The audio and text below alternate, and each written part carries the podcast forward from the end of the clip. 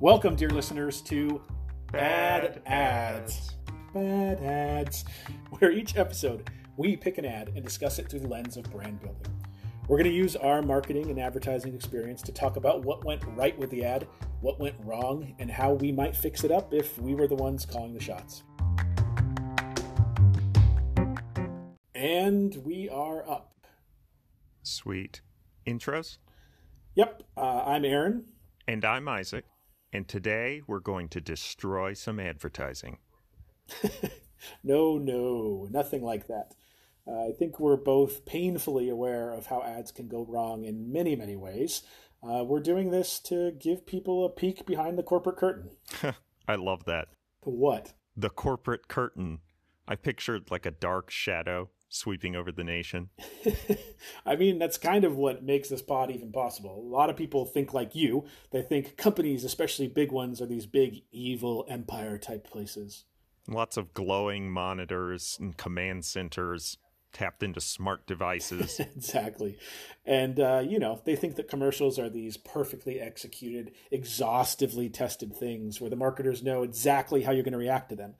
You know, like uh, they got consumers sitting in a room with EKG leads on them watching the commercials all night long. oh, with their eyes held open, like Clockwork Orange. Yes, but the reality is that nothing is that creepy. I've been part of some facial recognition sentiment studies, but nothing fully Clockwork Orange. Yeah, even at a company like Procter & Gamble, you're mostly talking about people sitting in a room giving qualitative feedback. Sometimes just thumbs up, thumbs down. Yes, yes, yes. And and while the people working on these ads are super smart, talented, and experienced, they're also just regular people with their own thought biases and unique life experiences. On any given day, at least one of them's distracted. At least one of their lunches isn't sitting well. yeah. Or has a bias towards clowns because of one small bad childhood experience. And so you end up with a lot of ads that are less than perfect, or only perfect for that person judging it in the room, the decision maker. Yeah, I mean, I can recall plenty of creative that I've worked on that I wasn't thrilled with how it turned out. But my boss's wife loved it. That's the worst. Another big constraint is budgets. Budgets are awful, and, and schedules. Sometimes you just have to ship what you have because the media deadline's coming up and you already paid for it. Right. And, you know, those are just the problems on the client side. Uh, we won't get into how the agency had better ideas killed in their process or the client being a bunch of freaking corporate suits. Fun fact marketers rarely wear actual suits. But yes. True. Also, the more denim you wear, the more creative you are. Oh, I never noticed that. It, it's true. All right. Well, let's get to the ad.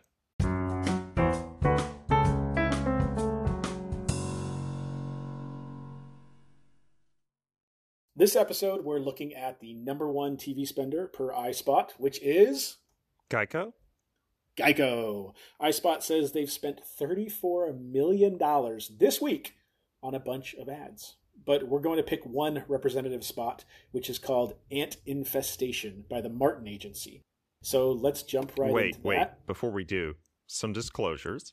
I actually have Geico insurance. okay, I use Allstate. Are you in good hands?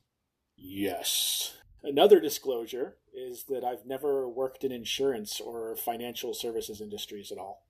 Me neither, but I did once have a gecko who lived in the garage. Got it, because of the Geico gecko. Joke. I mean, the Geico was real, but. The Geico was real? The gecko was real. You get it. But you kept it in the garage? Was it dark in there? No, it wasn't my gecko. It was a wild gecko. I grew up in Texas. They have wild geckos. you guys had wild geckos in Texas. How exotic. Uh, we had roaches. I assume they ate the roaches. But they're little geckos, and when it gets cold out, they come live in the garage where it's warmer. Huh. What was your uh, wild pet gecko's name? It didn't have a name. Oh. Okay. Well, here's the ad. We love our new home. There's so much space. We have a guest room now. But we have ants. You're slouching again, Ted. Expired. Expired. Expired. Thanks, Aunt Bonnie. It's a lot of house. I hope you can keep it clean. At least Geico makes bundling our home and car insurance easy. Which helps us save a lot of money. Oh, Teddy, did you get my friend request? Uh, I'll have to check. Aunt Joni's here. For bundling made easy, go to geico.com.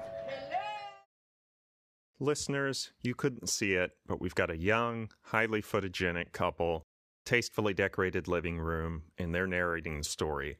And then you see the ants, who are all overweight, versus the fashion model thin couple, and the ants are doing silly things. Do you really think that the weights are relevant? Uh, is this going to spiral into a, another Peloton commentary? I mean, A, it's inescapable, and B, it's kind of a weird call, no? Is Gecko going for young couples? who Wait, wa- what? Gecko. You said gecko. Oh, I totally didn't. You said gecko. All right. Well, is Geico going for young couples who watch live TV and own their own homes at the expense of mainstream Americans? That, I mean, that's a good point, but let's put a hold on the targeting convo and let's talk a little bit about industry for a second. You know, we're talking about insurance. They make money by charging you as much as possible and paying out in benefits as little as possible. And because they all basically offer the exact same product, the industry spends a ton of money on ads to differentiate themselves. Yeah, three of the top 10 ad spenders on iSpot are insurance companies. Yeah, I mean, that doesn't surprise me at all, but isn't it weird? I mean, if your insurance company has millions of dollars to blow weekly on ads, that money has got to be coming from somewhere. And Geico has like eight spots running, so they're burning millions in production costs too. Yeah, it's nuts. And, you know, it seems to me like if you were an insurance company, you should be saying, hey, look at us. We don't spend money on our ads, we spend it on our people, right? And you're getting the best deal here with us. Interesting. And would they run ads to promote this message? Well, yeah, they would have to run ads saying that they don't run the ads. Ah, All right, let's get into breaking down the spot. In one sentence, Isaac, what do you think the brief was? Like, what did Geico tell the agency to do? keep Geico top of mind for consumers shopping for insurance. Okay, I mean, I think build on Geico's equity as the insurance brand that can save you money while spotlighting the brand's home auto policy bundling that can save you money. Oh, I think you're overthinking this. I think you're underthinking it. If the goal really is to talk about bundling, it's a pretty unsuccessful spot. I mean, that benefit has nothing to do with the drama of the spot. It's a throwaway line 20 seconds in. At least Geico makes bundling our home and car insurance easy. You can insert any benefit there, and it still works. At least Geico makes filing claims easy. At least Geico made getting a quote easy. At least Geico has a convenient app. Exactly. Okay, I, I get it, but flip that around. If the goal is to keep Geico top of mind, it doesn't really work either, does it? I mean, the Geico brand shows up twice in the spot, which isn't great, but is okay. And it fits with their punny house issues campaign. Right, because part of the campaign is the fencing problem spot where there's the fencers interrupting, and then the clogging spot where it's the neighbors upstairs who wear clogs and make noise. You know, but my point is you can insert any insurance brand into these spots and they still work. There's there's nothing ownable about these spots to Geico. They do have a lot of blue in the decorations, I guess. Yeah, but Progressive Insurance is blue. Allstate is blue. Farmers is blue. It is? Yeah, check out their site. Let me see. I guarantee it. Yeah, you're right. All kinds of blue. Yeah, I mean, if the brief said be cute, funny, top of mind, and memorable in this challenging time, um, while slightly mentioning a bundling feature, well, then the spot, you know, did its job. I giggled. you didn't giggle. Inside, I giggled. Well, let's talk targeting. Uh, who, who do you think this messaging is actually targeted to? I already said what I think. Yeah, and I agree with you on the targeting.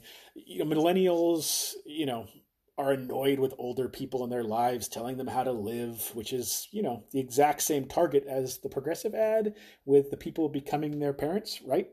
This is true. Yeah, and we could talk about whether it's strategically wise target, but at the end of the day, we don't really have the info to, you know, make that decision. Right. Because I can imagine a world where Geico is losing with homeowning millennials and they want to shore up that part of their business or something like that. If so, it's very well targeted. Yeah. Okay. So we talked about the ad, the ad, uh, you know, the industry that it's in, and the brief and the target. What do we think overall? So, caveat that we make certain assumptions about the brief and target, I still think it's a poor execution. I graded a C. Yeah, I'm I'm kind of there with you. You know, I think it's a spot that people remember. You know, like, oh, that ant infestation ad, it was so funny. Um, I think it was an ad for some insurance company.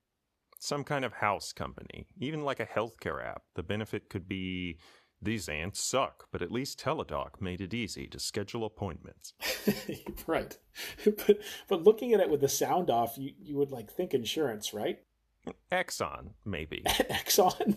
Their corporate responsibility ads are all over the place. I saw one with horses standing in a parking lot. Wow, that, that's definitely going to have to be a future episode. I should say so.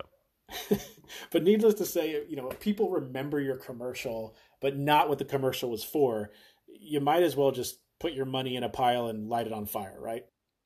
I do wonder, half tongue in cheek, if some spots would be less effective than just putting a logo on screen for 30 seconds with music. nice. Is that your suggestion to improve the ad? No. But for the listeners, we're now moving to the How We Might Improve the Ad section.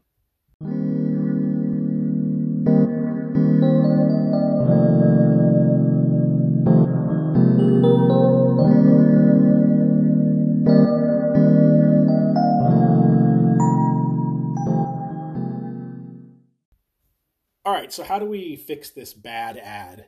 Uh, I'm going to go back to something you said earlier about the benefit of the spot not being related to the drama of the spot at all.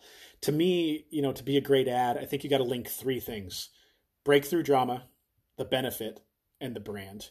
And you can be a great ad with, you know, one weak leak or maybe two weak ones and one great one. But when all these connect and feed off of each other, you kind of have brand building nirvana. Right.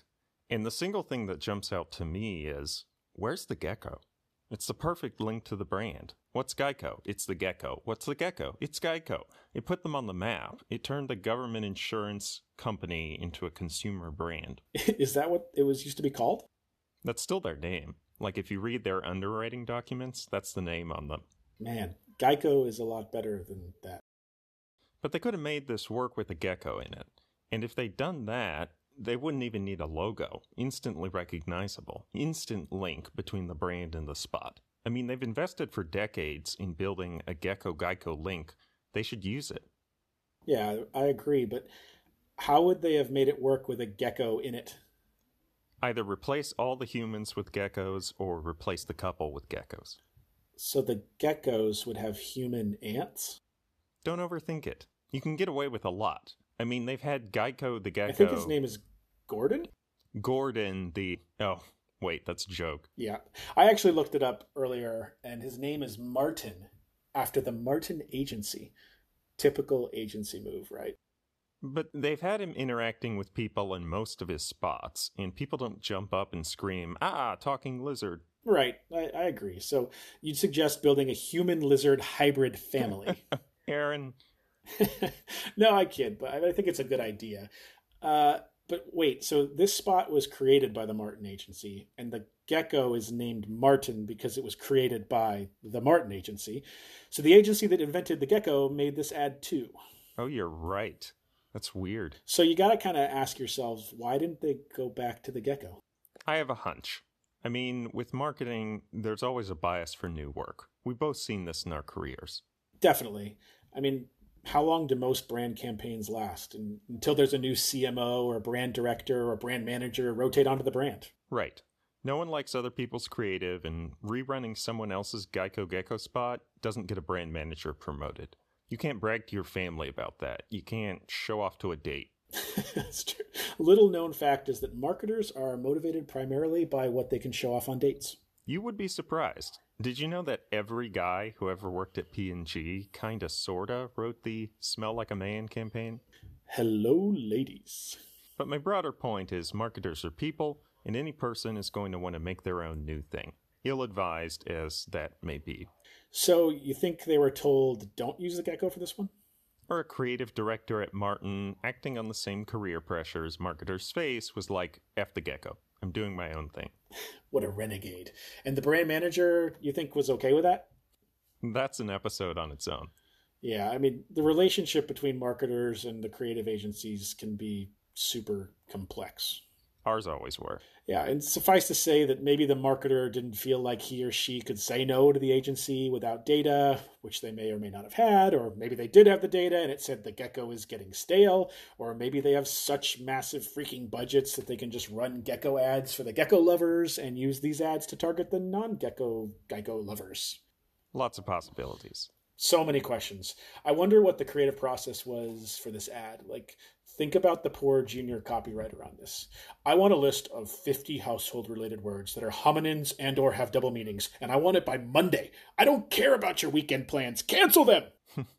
I'm curious about what didn't make the cut. Shower with old pipes, with an old guy playing bagpipes in his bathroom. yes, perfect house pun. Or uh, an annoying, outdated kitchen counter with the count from Sesame Street, counting utensils. One fork, two forks, ah, ah, ah, ah. I feel like they're already stretching with the clog spot. That's my favorite one because I think the insight around having upstairs neighbors is so much better than neighbors fencing or the ants, right? It had to have been inspired by the amazing YouTube short, Everyone's Upstairs Neighbor, which we'll link in the description. I think my favorite part about any of these ads, though, is that none of them work in other languages like Spanish. Oh, you're right. Yeah, Ant the relative is Tia, and Ant the insect is Hormiga. Wow, Isaac, so bilingual. So, you know, now you have to get a whole different set of spots for Spanish language consumers, and all this talk about the gecko still misses an opportunity to land the third spot of the holy trinity of advertising that I think they had a shot at completing. Have you trademarked the holy advertising trinity bit? Not yet, but I'm working on a pyramid. People seem to like pyramids. So with your, you know, using the gecko in the spot build, we linked the brand Geico, the gecko, to the drama of the spot by having the Geico gecko star in it, but we're still missing kind of linking the benefit to the spot, right? To me, you know, they try some throwaway lines about at least Geico makes it easy. But, you know, with having mean ants around being hard as kind of the tension there, but it falls short. If, if they want to go after puns, that's fine, but link them to the benefit, which is bundling. Are you saying you want bundling puns? Yes, bring on the bundling puns. Have the gecko bundling wood for the fire, or bundling up outside to go shovel snow, or mumbling because it sort of kind of rhymes with bundling, and the copy could read something ridiculous like Mumbling isn't nearly effective as bundling with gecko. Can I make a confession? Sure. I'm struggling with why bundling is the key benefit here. And I know we're not supposed to question the strategy, but does it make you more likely to get Geico? What does it even mean? I, I mean, yeah. Does it just mean you have one online account to access both policies? Yeah, easier to manage, and I definitely think it saves you money, right? You bundle the policies and you get a discount on both of them. That was clear to you? No, yeah, I think it takes an extra step mentally, right? They don't explain to the consumer why bundling saves you money. It's just part of the point, though, which is that they focused on setting up a potentially funnier pun at the cost of linking to the benefit. They don't explain it, even though my mumbling link is pretty bulletproof. So, as an example, let's go to your favorite Geico ad of all time the camel. Hump Day with the Camel. One of the funniest ads of all time, and one I have mimicked in the office far too many times. Guess what day it is? Oh, I remember. But the benefit there was People who save money with Geico are happier than a camel on Hump Day. So the benefit there was happiness from saving money. That's a lot easier than bundling. So I guess if we go back to your trinity, Breakthrough drama, linked with brand and benefit. if you need to spend more time on the benefit because you're trying to sell bundling, then you have less time to spend on branding and drama. You So- really want to get that gecko back in the ad, don't you? Open on the gecko, that gets branding out of the way. Use a drama that's closer to bundling, with the gecko as the main character, and then spend a few extra seconds on why bundling equals saving money. Sold. We're going to crush Flo and that Allstate guy.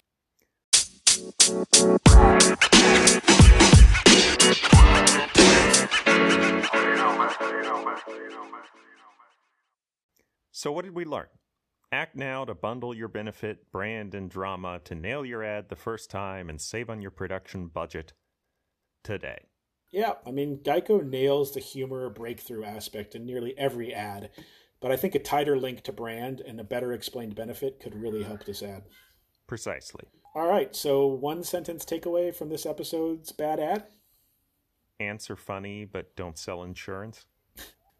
By producing so many ads, Geico makes it easier to make a podcast for us. Clever. All right, for our last segment, let's share something good or interesting in marketing we saw this week because being just a critic is for suckers. I'll go first. I liked the Ryan Reynolds commercial.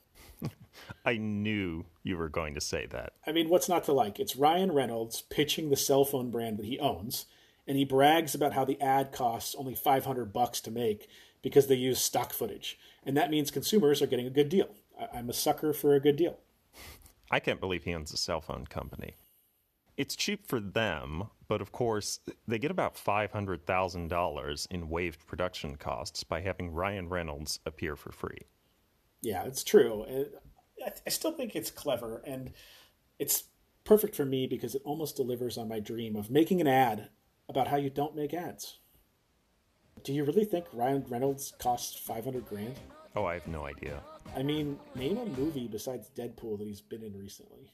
Well, there was X Men Wolverine. That was 11 years ago.